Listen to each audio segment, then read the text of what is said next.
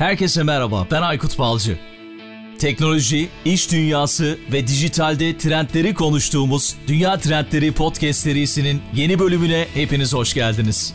Dünya Trendleri Podcast'in 56. bölümünden herkese merhaba. Bu bölümde ODTÜ'de araştırma görevlisi olarak çalışan, aynı zamanda Q-Turkey platformunun kurucularından biri olan Zeki Seskir konuğum oluyor. Kendisi şu anda karşımda. Zeki merhaba, selamlar Almanya'dan, nasılsın? Merhabalar Artür'üm. İyiyim, siz nasılsınız? Ben de iyiyim, çok teşekkür ederim. Bu bölümde gerçekten benim uzun zamandır merak ettiğim bir konuyu konuşacağız. Kuantum teknolojileri neden önemli? Bunu konuşacağız. İlk kısımda kuantum teknolojileri nedir? Teknolojinin kullanım örneklerinden biraz bahsedebiliriz. Türkiye'de, dünyada neler oluyor? Bunlardan konuşabiliriz. Ve sonraki bölümde de bu kuantum bilgisayar dediğimiz bilgisayarın ne olduğunu belki anlatabilirsin bize diye düşünüyorum. Ama öncesinde tabii seni tanımak isteriz. Zeki Seskir kimdir? Biraz kariyerinden neler yaptığından bahsedebilir misin? Tabii ki. Yani ben lisans, yüksek lisans ODTÜ Fizik bölümünde okudum. Ondan sonra ODTÜ Fizik'le doktoraya devam ederken bir yandan da ODTÜ'de Bilim ve Teknoloji Politikası Çalışmaları diye bir e, yüksek lisans ve doktora programı var. Orada yüksek lisansa girdim ve orada Türkiye'deki yani Türkiye'de ve dünyada kuantum bilişim teknolojilerine daha doğrusu Quantum Information Technologies diye bunun e,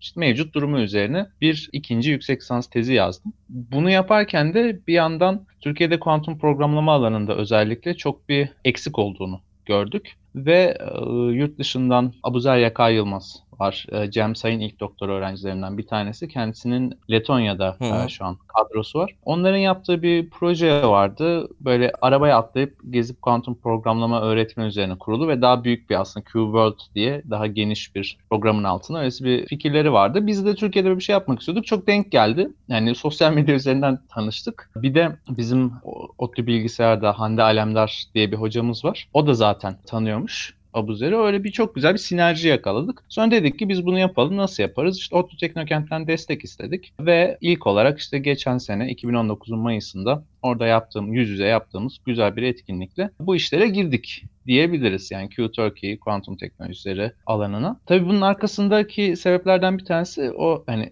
ben tezi yazarken bazı çok ciddi gözlemler elde etme fırsatım oldu. ee, yani çünkü o tezi yazarken 19 tane hocamızla yüz yüze görüşmeler yaptık ve e, hani bir nevi Türkiye'de ne eksik, neyimiz var, nasıl altyapımız var diye konuştuğumuzda ciddi bir insan kaynağı yani beşeri sermayemizin düşük olduğunu dile getirdiler. Ve bu nedenle de aslında insanların bu konuya dair hani hem genel bilgileri de düşük, farkındalıkları da biraz az. Çünkü Türkiye'de hani kuantum konusu biraz bildiğiniz üzere işte kuantum iyileşme, işte kuantum düşünce, kuantum drama gibi konulara kalmış Hı hı. Um, o nedenle böylesi bir şeyler yapalım dedik. Ben de hani hem fizik kökenli olmamdan ötürü hem işte bilim ve teknoloji politikası çalışmalarında bu konulara dair biraz daha teorik ve kuramsal zeminimi güçlendirme imkanı bulduğumdan ötürü böylesi bir yola girdim. Çok da şey değil bence. Umarım başarılı oluyoruzdur diye. Bence bağlı. başarılı oluyorsunuz. Gerçekten ben web sitenizi inceledim ve orada kuantum teknolojileriyle ilgili merak ettiğiniz her şeyi bulma şansınız var. Ve tabii ki bir de topluluk da oluşmuş orada. Bu da çok önemli. Dünya üzerindeki kuantum teknolojileriyle ilgilenen, bu konuda araştırmalar yapan akademik akademisyenleri de sayfanızda ağırlıyorsunuz. YouTube üzerinden yine podcastlerle de yayınlar yapıyorsunuz. Bu da çok önemli, çok değerli diye düşünüyorum. Bu farkındalığı yaratmak adına güzel bir platform olmuş. İyi de bir hikaye olmuş bence.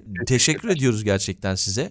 QTurkey, quantumturkiye.org bu arada web sitesinin adı. Çok evet, daha ayrıntılı bir, bir şekilde. Turkey.org var. O bizim topluluğun web sitesi. Bir de quantumturkiye.org var. Ee, o da bizim işte Türkçe içerik ürettiğimiz veya yabancı içerikleri Türkçeleştirdiğimiz, işte bu alandaki etkinlikleri duyurduğumuz, dünyadaki özellikle online etkinlikleri takip edip hani nasıl başvurulabilir, e, hani ne zamandır, kimleri ilgilendirir gibi bir etkinlikler sayfamızın olduğu bir platform. Yani ikisi de ayrı ayrı kullanılabilir. Ama özellikle bu konuda haber okumak istiyorsanız quantumturkiye.org'u takip edebilirsiniz. Hı hı. Şimdi az önce senin de söylediğin gibi ben ilk defa kuantum kelimesini kişisel gelişim kitabında duymuştum. Hatta işte seninle konuşacağımızı bildiğim için çok uzun zaman önce okumuştum o kitabı. Şöyle bir alıp tekrar bir karıştırdım baktım ve gerçekten işte kuantum düşünce, kuantum terapi, kuantum yoga senin de bir yazında yazdığın gibi ve böyle kullanımlar ilgi çekmek amaçlı demişsin yazında. Aslında içeriğinde yeni çağ zırvalıkları gibi bir şey söylemişsin yanlış hatırlamıyorsam. Evet. Ve tabii ki doğal olarak işin içinde olan biri olarak biraz eleştirmen normal. Ama bu kuantum teknolojisi nedir? Bunu en iyi sen anlatırsın diye düşünüyorum. Bir kavram karmaşası var daha doğrusu. Ve bunu biraz anlatabilir misin bize? Tabii ki. Şimdi önce ben teknolojinin cidden ne olduğunu yani kuantum teknolojilerinin ne olduğundan bahsedeyim. Sonra neden öbürlerinin kuantumla alakası olmadığından bahsedeyim. Hı hı. Ee, şimdi kuantum fiziği dediğimiz şey e, yani kuantum mekaniği belirli fiziksel cisimlerin, objelerin, nesnelerin, fiziksel varlıkların işte davranışlarını, işte temel özelliklerini inceleyen bir bilim dalı. Bu da ne demek aslında? Şimdi biz fiziği böldüğümüzde bir asıl hani herkesin lisede öğrendiği fizik klasik fizik dediğimiz bir kavram. İşte Newton zamanından yani 1700'lerin başından 1900'lerin başına kadar hatta daha sonrasına devam ettirebiliriz ama o zaman herkesin fizik diye bildiği şey aslında klasik fizik. Bu da ne demek? İşte attığımda nasıl gideceğini, işte atıyorum bir şeyi çektiğimde işte esnettiğimde ya da sıkıştırdığımda nasıl tepki vereceğini, işte bir sarkacı hareket ettirdiğimde nasıl hareket edeceğini bunların hepsini tasvir eden matematiksel yapılar fizik kanunlarının tasviri olduğunu düşündüğümüz şeyler. Yani işte Hı. yer çekimi var. Bunu nasıl şey yapıyoruz? İşte ivmeli bir formül yazıyoruz. İşte ya da biz bir şey ittiğimizde nasıl gider diye bakıyoruz. İşte Newton kanunlarını kullanıyoruz. Ya da bir şey attığımızda nasıl gider diyoruz. Hareket denklemlerini yazıyoruz gibi gibi. Yani fizik dediğimiz şey aslında bir şeyin nasıl hareket edeceğini, bir sonraki anda nasıl davranacağını öngörmemizi sağlayan matematiksel ve bunun arkasında da ciddi bir deneysel, empirik destek olan bir bilim dalı.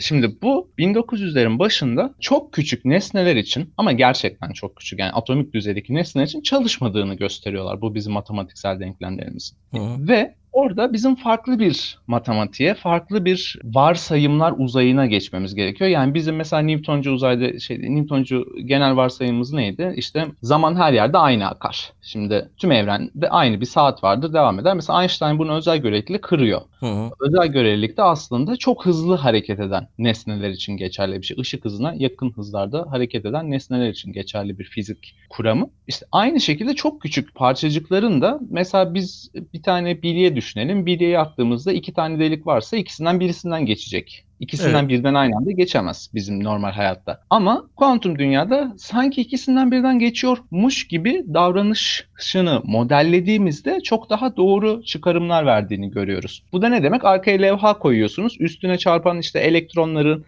yarattıkları etkileri ölçüyorsunuz. Eğer elektronlar ya sağdan ya soldan geçiyorsa ile ikisinden birden geçiyorsa daki farklılıkları buluyorsunuz matematiksel olarak. Sonra bakıyorsunuz hangisi gerçekten levhada çıkmış diye. İkisinden birden geçerkenki hal levhada çıkmış oluyor. Bu da size aslında kuantum fiziğinin matematiksel tanımının atomik dünyayı çok daha iyi tasvir ettiğini deneysel olarak gösteriyor. Dolayısıyla kuantum fiziği dediğimiz şey aslında klasik fiziğin yetemediği yerlerde bizim geliştirdiğimiz ve doğayı çok daha küçük boyutlarda çok çok çok çok çok daha iyi tasvir ettiğini bildiğimiz bir bilimsel kuram diyebiliriz. Bunun teknolojiye dönüşmesi ise şöyle. Şimdi mesela nasıl diyeyim? MR cihazını düşünelim. Şimdi MR cihazı aslında bir kuantum teknolojisi. Bizim şu an burada bahsettiğimiz anlamda değil ama birinci kuantum devrimi diyebileceğimiz bir sürecin çıktısı. Bu 1920'lerde 30'larda kuantum kuramı oturmaya başladıktan sonra diyorlar ki biz bunlarla ne yapabiliriz? Şimdi bunun en büyük yani başarı veya nasıl diyeyim sonuçlarından bir tanesi tabii ki nükleer bomba yapılması. Ee, Hmm. Ama bunun dışında mikrodalga denilen bir şeyi keşfetmemiz ve bizim şu an tüm telefon teknolojimizin işte tüm iletişim altyapımızın kurulması bizim bu elektromanyetik dalgaları daha iyi anlamamız, istediğimiz dalgaları üretebilmemiz, istediğimiz dalgaları algılayabilmemiz ve bunların mühendisliğini yapabilmemiz tamamen kuantum teknolojisine dayanıyor. Birinci kuantum devriminin getirdiği teknoloji. Lazer, işte MR, transistörler, şu an kullandığımız telekom altyapıları yani işte fiber kablolar vesaire bunların hepsi aslında bir nevi e, kuantum fiziğinden faydalanıyorlar. Ancak bizim şu an kuantum teknolojisi dediğimiz ikinci kuantum devriminin ürünü olan şeyler ve şu an hani bu üzerine konuştuğumuz şeyler kuantum fiziğinin daha önceden çok faydalanamadığımız, kontrol edemediğimiz bazı özelliklerinin işte süperpozisyon, dolanıklık, bağlamsallık, yıkıcı girişim yapma gibi özelliklerinin de artık teknolojinin gelişmesiyle ve kuramlarımızın oturmasıyla kullanılabilir hale geldiği için şu ankine biz kuantum teknolojisi diyoruz da mesela atıyorum lazere ya da işte led lambaya bir kuantum teknolojisi demiyoruz. Yani tamamen Hı. isimlendirme ile alakalı bir şey. Yoksa baktığınızda onun da temeli kuantum fiziğine dayanıyor. Onun üretimi. Hı hı. Açıklayıcı olabildim mi? Yoksa şey aa, şeyden de biraz bahsedebilirim aslında. Kuantum teknolojileri dediğimizde de aşağı yukarı dört ana alan aynı anlaşılıyor. Kuantum kriptografi ve iletişim, kuantum algılama ve metroloji. Metroloji de meteoroloji değil, metroloji yani Metroloji. metre bilimi, ölçüm bilimi. Kuantum simülasyon ve kuantum bilgi sayım. Yani bizim işte kuantum bilgisayarlar, işte bunların arkasındaki kuram, bunların teknolojik altyapısı vesaire. Daha başka alanlarda yavaş yavaş gelişebilir tabii zaman içerisinde. Mesela kuantum biyoloji veya işte kuantum termodinamik üzerine kurulacak bazı şeylerin de yakında, yani yakın dedim tabii 10-15 sene. Yavaş yavaş bu alana böyle ciddi bir şekilde girmesi bekleniyor. Ama hani şu an kuantum teknolojisi diye konuşulan şeyler aslında ikinci kuantum devriminin çıktılarının teknolojileştirilmesiyle açıklanabilir. Valla çok güzel açıkladın gerçekten. Önümüzdeki yıllar içerisinde kuantum teknolojileri anladığım kadarıyla günlük hayatımızı da değiştirecek ve birçok uygulama şu anda henüz yapım aşamasında diyelim ya da emekleme aşamasında diyelim. Ama Evet. e, şeyi de merak ediyorum aslında. Az önce ufak ufak bahsettin kuantum teknolojilerinin kullanım örneklerinden biraz daha bahsedebilir misin? Mesela şöyle bir podcast'te yanılmıyorsam denk gelmiştim. İşte Mercedes mesela pil teknolojilerinin performansını arttırmak için bu teknolojiyi kullanıyormuş. Hı hı. İşte JP Morgan, Goldman Sachs yatırım portföylerinde riski azaltmak için bu teknolojiyi kullanıyormuş. İşte Biogen yeni ilaçlar bulmak için az önce de sen de söyledin sanırım kuantum destekli deneyler yapıyormuş. Ya Hı hı. dünya üzerinde nasıl gelişmeler nasıl yani teknolojiyi kullanım örneklerinden biraz bahsedebilir miyiz? Tabii yani şimdi bunları aslında şöyle ele almak lazım. Bunların hepsi Ar-Ge. Yani Mercedes'in de yaptığı, işte Volkswagen'in de yaptığı, JP Morgan'ın da yaptığı, Biogen'in de yaptığı şu an pratik olarak onlara bir fayda sağlamıyor. Yani Hmm. cid- ciddi anlamda işte kuantum bilgisayar kullanıyoruz ve bununla biz işte daha çok kar el- elde ediyoruz, işte daha katma değerli ürün üretiyoruz diyen bir firma şu an büyük çapta bir firma yok. Çok çok küçük kullanım örnekleri var. Mesela rastgele sayı üretmekte çok iyiler kuantum cihazlar. O yüzden bu e, ID Quantic diye İsviçreli bir firma vardı. Sonra SK Telekom onu, onları biraz satın aldı gibi bir şey oldu bu Güney Kore Telekom. Şimdi mesela Samsung Samsung S Galaxy Quantum gibi bir telefon çıkardı. Adında Quantum var telefon. Ama içinde bir tane küçücük bir çip var. O çip size çok güzel rastgele sayı üretiyor. Çünkü bu kuantum mekaniğinin temel özelliklerinden birisidir. Ee, olasılıksal bir kuram. Yani klasik bir sistem deterministikken siz eğer önceki bi- bilgilerin hepsini biliyorsanız çıktıyı da biliyorsunuz. Kuantum fiziğinde öyle değil. Önceki her şeyi biliyor olsanız bile çıktının işte %50 yazı %50 tur olması gibi ihtimaller var. O belirsizlik ilkesinden ötürü. Bu bağlamda mesela işte rastgele sayı çok güzel üretiyor kuantum cihazlar ve bunları şu an satıyorlar. Kuantum kriptografi üzerine işte %100 güvenliği sağlanmış e, kriptografik altyapılar var. Fiziksel cihazlar bunlar. Bunları satıyorlar. Yani bunların üzerinden şu an hali hazırda oluşmuş bir piyasa var. Ama işte Volkswagen'in yaptığı, JP Morgan'ın yaptığı, Biogen'in yaptığı şeyler daha geleceğe yönelik Ar-Ge çalışmaları şunu anlamaya çalışıyorlar. Günün birinde bizim bunları yapabilecek bir kuantum bilgisayarımız olunca, olursa değil, olunca Hı hı. ne yapabiliriz? Ne kadar işimize yarar? İşte bunu bilecek personeli şimdiden yetiştirelim ki bir de o bilgisayar geldiğinde çünkü onların hepsinin erişimleri olacak. Yani şu an Amazon üzerinden, IBM üzerinden, işte D-Wave üzerinden zaten bulut bilişim alanı çok gelişmiş durumda kuantum bilgi sayımda. Yani IBM şeyi çok net gösterdi. Bu IBM Challenge'lar var dünya üzerinden bir sürü insan bağlanıp onların kuantum bilgisayarlarında bazı e, problemleri çözüyorlar. Yani böyle 1 milyar, 2 milyar, 3 milyar query'nin yani talebin karşılanabileceğini şu an laboratuvar ortamlarında bile gösterdiler. Bu inanılmaz büyük bir aslında mühendislik ve nasıl diyeyim altyapı başarısıdır. Yani Hı. 3000 query'yi karşılayabilecek bir bulut bilişim altyapısı kurmuşlar demek bu. IBM bu Ellerindeki o- konuda dünyada ilk sanırım değil mi? Yani bu konuda Evet. Evet. çok fazla araştırma yapan hatta farklı şirketlerle de işbirliklerine giden bir şirket IBM. Dünyada ilk Tabii, olduğunu IBM duymuştum. Kendi network'ünü kurdu. IBM Q işte network diye bir sürü firmadan oluşan ve onlara kendi cihazlarını açtı. Aslında IBM'i burada görece özel kılan şeylerden biri bir çok uzun süredir bu işin argesinde. Yani 1980'lerde bu iş ilk çıkarken e, üzerine makaleleri yazan insanlar IBM Arge'de çalışıyorlar. Hani o yüzden bu işin çıktığı yer lerden bir tanesi diyebiliriz IBM için. İkincisi de mesela 2016'da IBM kuantum bilgi ilk böyle küçük şey prototiplerini, kuantum prototipleri yani kuantum işlemci prototiplerini herkese açtı. Yani biz de mesela o dönem ben 2016'da girip orada bir şeyler yapabiliyordum. Çok kötüydü aletler. Hiçbir ya hiçbir işe yaramıyorlardı. Hala da çok fazla bir işe yaramıyorlar. Ama hmm. en azından bunu yaptı yani. Hani bakın siz bir kuantum bilgisayara bağlanıp dünyanın öbür ucundan bunu da deney yapabilirsiniz dediler. İnanılmaz bir komünite yarattı bunun üstüne. Yani yüz binlerce kullanıcısı var şu an IBM'in bu bağlamda. Oraya en kötü bir kere iki kere böyle girip oyun oynamak için bile olsa işte deney yollamış insanlar var. Ve bu yüzden işte hani kendi dillerini yarattılar Qiskit diye. İşte OpenCasm diye onun bir alt dili biraz daha basic ile denk tutulabilecek bir şey yarattılar. Yani bunun hem yazılımı hem donanımı hepsiyle ilgilenen bir firma IBM. Ama tek değil işte. Yani mesela Google as, aslında çok daha sonra girmesine rağmen bu yarışa IBM'i teknik bağlamda geçti. Yani hı hı. iş bağlamında geçememiş olsa da hani çok daha yani kullanıcıları yok Google'un. Yani sadece işbirlikleri var. IBM gibi değiller. Ama mesela teknik olarak onlar kuantum üstünlüğü gösterebildi. IBM gösteremedi. Yani Microsoft bazı... işin neresinde? Intel, Microsoft. Mikro Microsoft şunu denedi. Intel ile Microsoft farklı yerlerdeler. Bir bizim alanda şöyle bir fikir vardı. Biz topolojik kuantum bit e, yapacağız ve bu topolojik kuantum bitler aslında çok daha iyi olacaklar. İşte hataya çok dayanıklı olacaklar. Şöyle muhteşem olacaklar, böyle şahane olacaklar gibi bir fikir vardı. Düşününce de çok aslında yani bir fizikçi açısından bakınca çok mantıklı geliyor.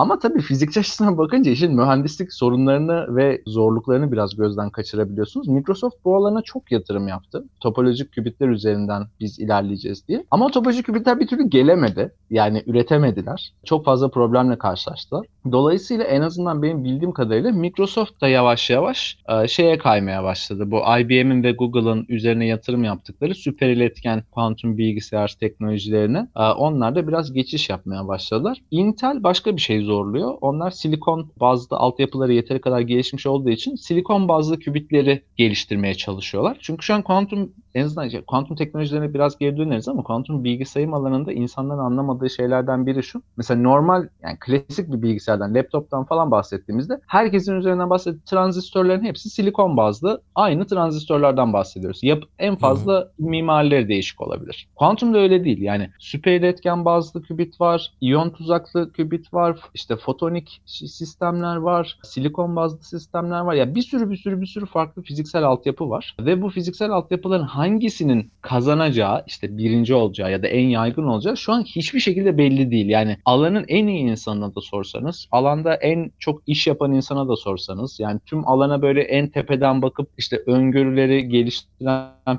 firmalara da sorsanız hiçbiri bilmiyor. Hı hı. Çünkü hem temel bilimsel olarak araştırılan sorular var. Yani belirli limitler var mı? Bu limitler varsa bu limitler nerede var? Hangi sistem işte ne kadar efektif çalışabilir, hangi sistem için nasıl ek destekler gerekir gibi. Mesela süper iletken sistemler çok soğukta çalışabiliyor ama çok soğuk derken böyle hani uzay boşluğundan yüzlerce kat daha soğukta çalışabiliyorlar ve bir kara delik soğukluğunda çalışabiliyorlar. O yüzden çok böyle özel, maliyetli, e, uğraşlı fasiliteler gerektiriyor bunları kullanmak.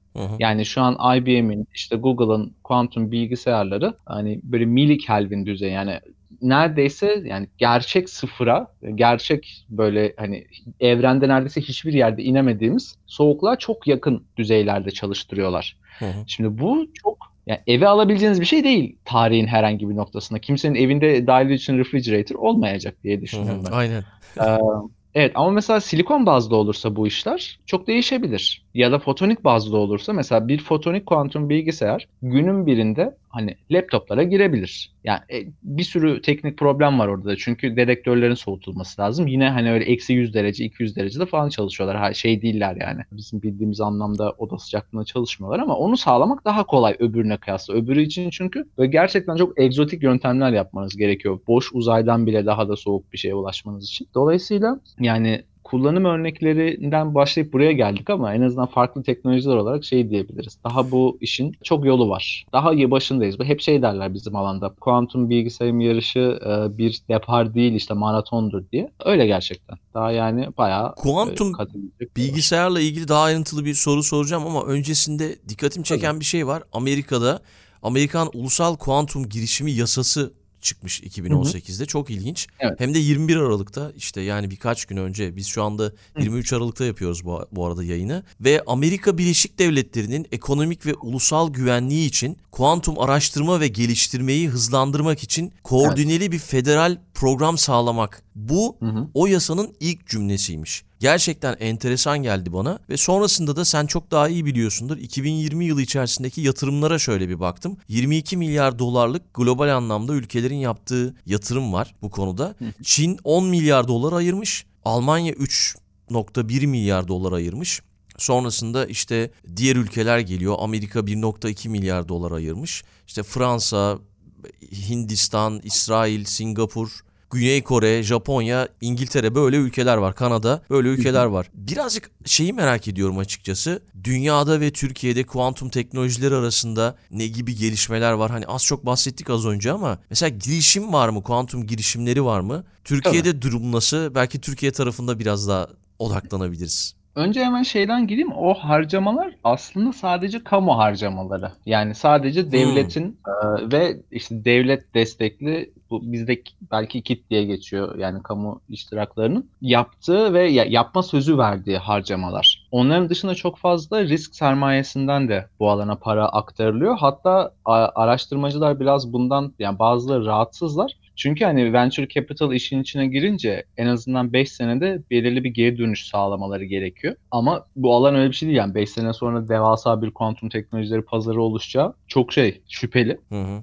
Dolayısıyla hani hep şeyle bazıları bu girişim yapan öbür akademisyenleri işte hani siz çok erken giriyorsunuz bakın işte piyasanın dengeleriyle oynayacaksınız kötü olacak falan filan diye yani itham ediyorlar. Aa, girişim var mı? Çok var. Yani sırf ben işte tez için 200 firma çalışmıştım dünya üzerinde toplamıştım teker 200. teker onları. Evet 200 ve şu anda da bu sayıyı 300'ü falan geçmiş durumda. Üzerine çalışan firmalar bunlar.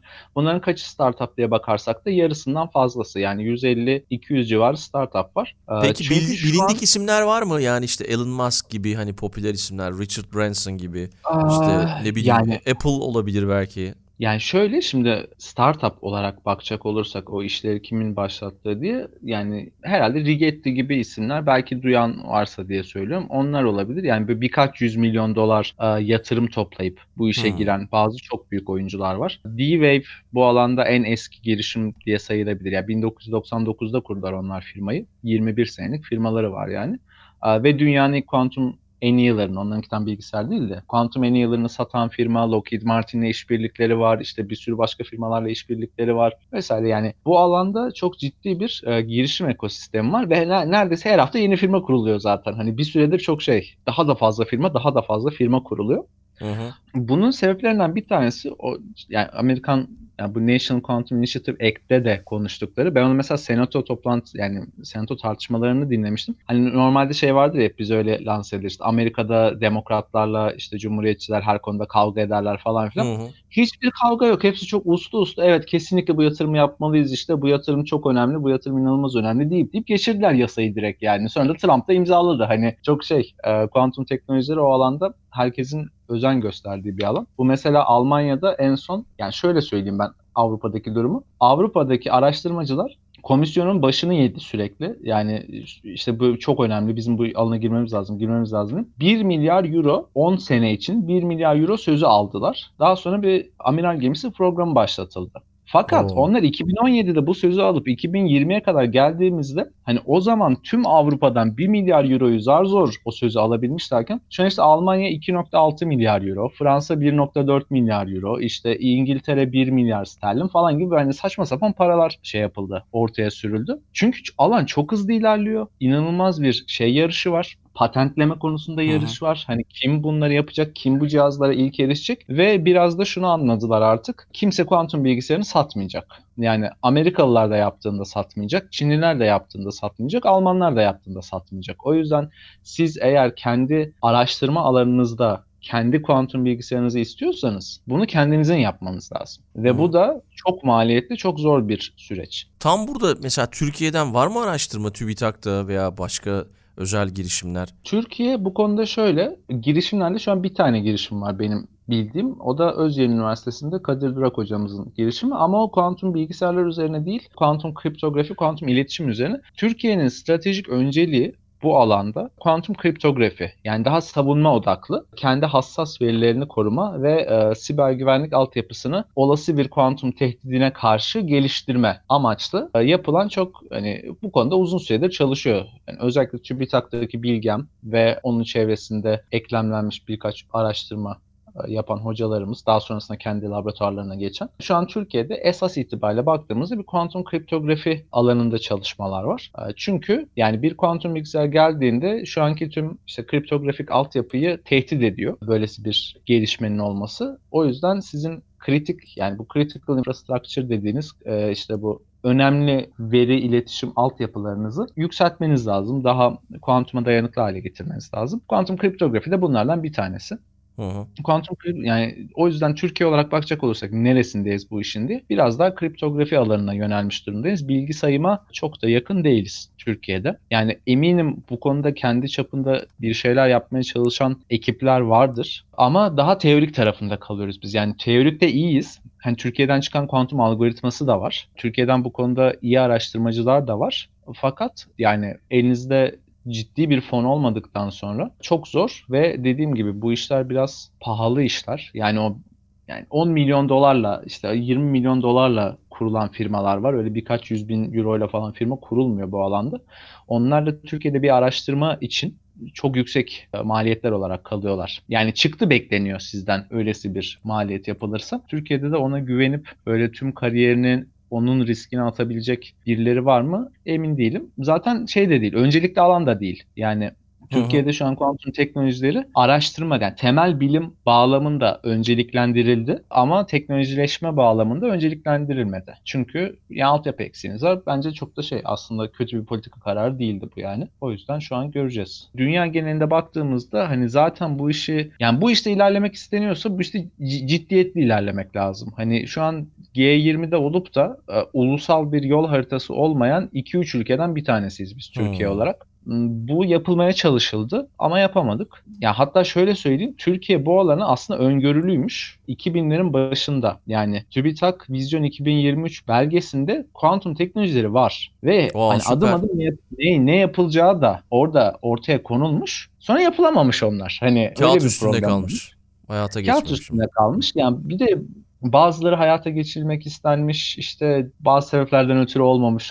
O zamanki işte plan programı yapan TÜBİTAK'la sonrasındaki TÜBİTAK zaten uyumlu değil. Yani öncekilerin stratejilerini devam ettirmemişler. İşte başka öncelikler yapılmış. Mesela bu alanda ilk projeyi Türkiye'de veren e, Devlet Planlama Teşkilatı. Sonra Devlet Planlama Teşkilatı kapatıldı. Sonra Kalkınma Bakanlığı devam ettiriyor projeyi. Sonra Kalkınma Bakanlığı da kapatıldı. Hani yani sürekli bir şey yok. Stabilite olmadığı için projeyi herkes desteklese bile e sonuçta bir kurumun bunun fonunu fonlanıyor olması lazım. Sizin birisine rapor veriyor olmanız lazım. O paraların banka hesabına aktarılıyor olması lazım. İşte ne bileyim siz dışarıdan al- işte alım yapacaksınız. O alımı birisinin onaylıyor olması lazım. İşte o alımı döviz üzerinden yapıyorsunuz ama proje bütçeniz TL üzerinden proje bütçesi 5 sene önce çıkarılmış döviz o zamanki projeksiyonlarla hiçbir şekilde tutmuyor falan filan. Bir sürü şey var. Hani bürokratik ve Hı-hı. mali problemle karşılaşmışlar. O açıdan da çok şey yapılamıyor. Yani, yani yapılamamış olmasına da kızılabilecek bir durumda değiliz biz. Yani Türkiye denemiş en azından. Yani o 20 sene önceden bir ulusal yol haritasında en azından bunların geçiyor olması bile